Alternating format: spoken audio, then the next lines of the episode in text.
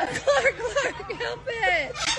I've never come across or encountered a, aggressive kangaroo like this, you know, that wanted to get kind of frisky.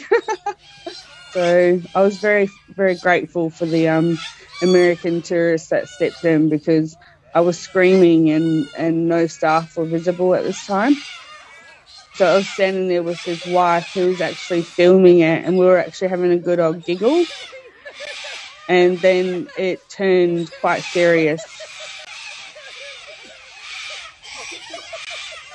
You can tell from his expressions he was actually getting quite fearful and he walked away with so many scratches on his arms. I actually saw him washing all his arms off and then, you know, sanitizing them because he was quite, um, yeah, scratched from this animal. I don't think I'll be visiting any animal parks anytime soon.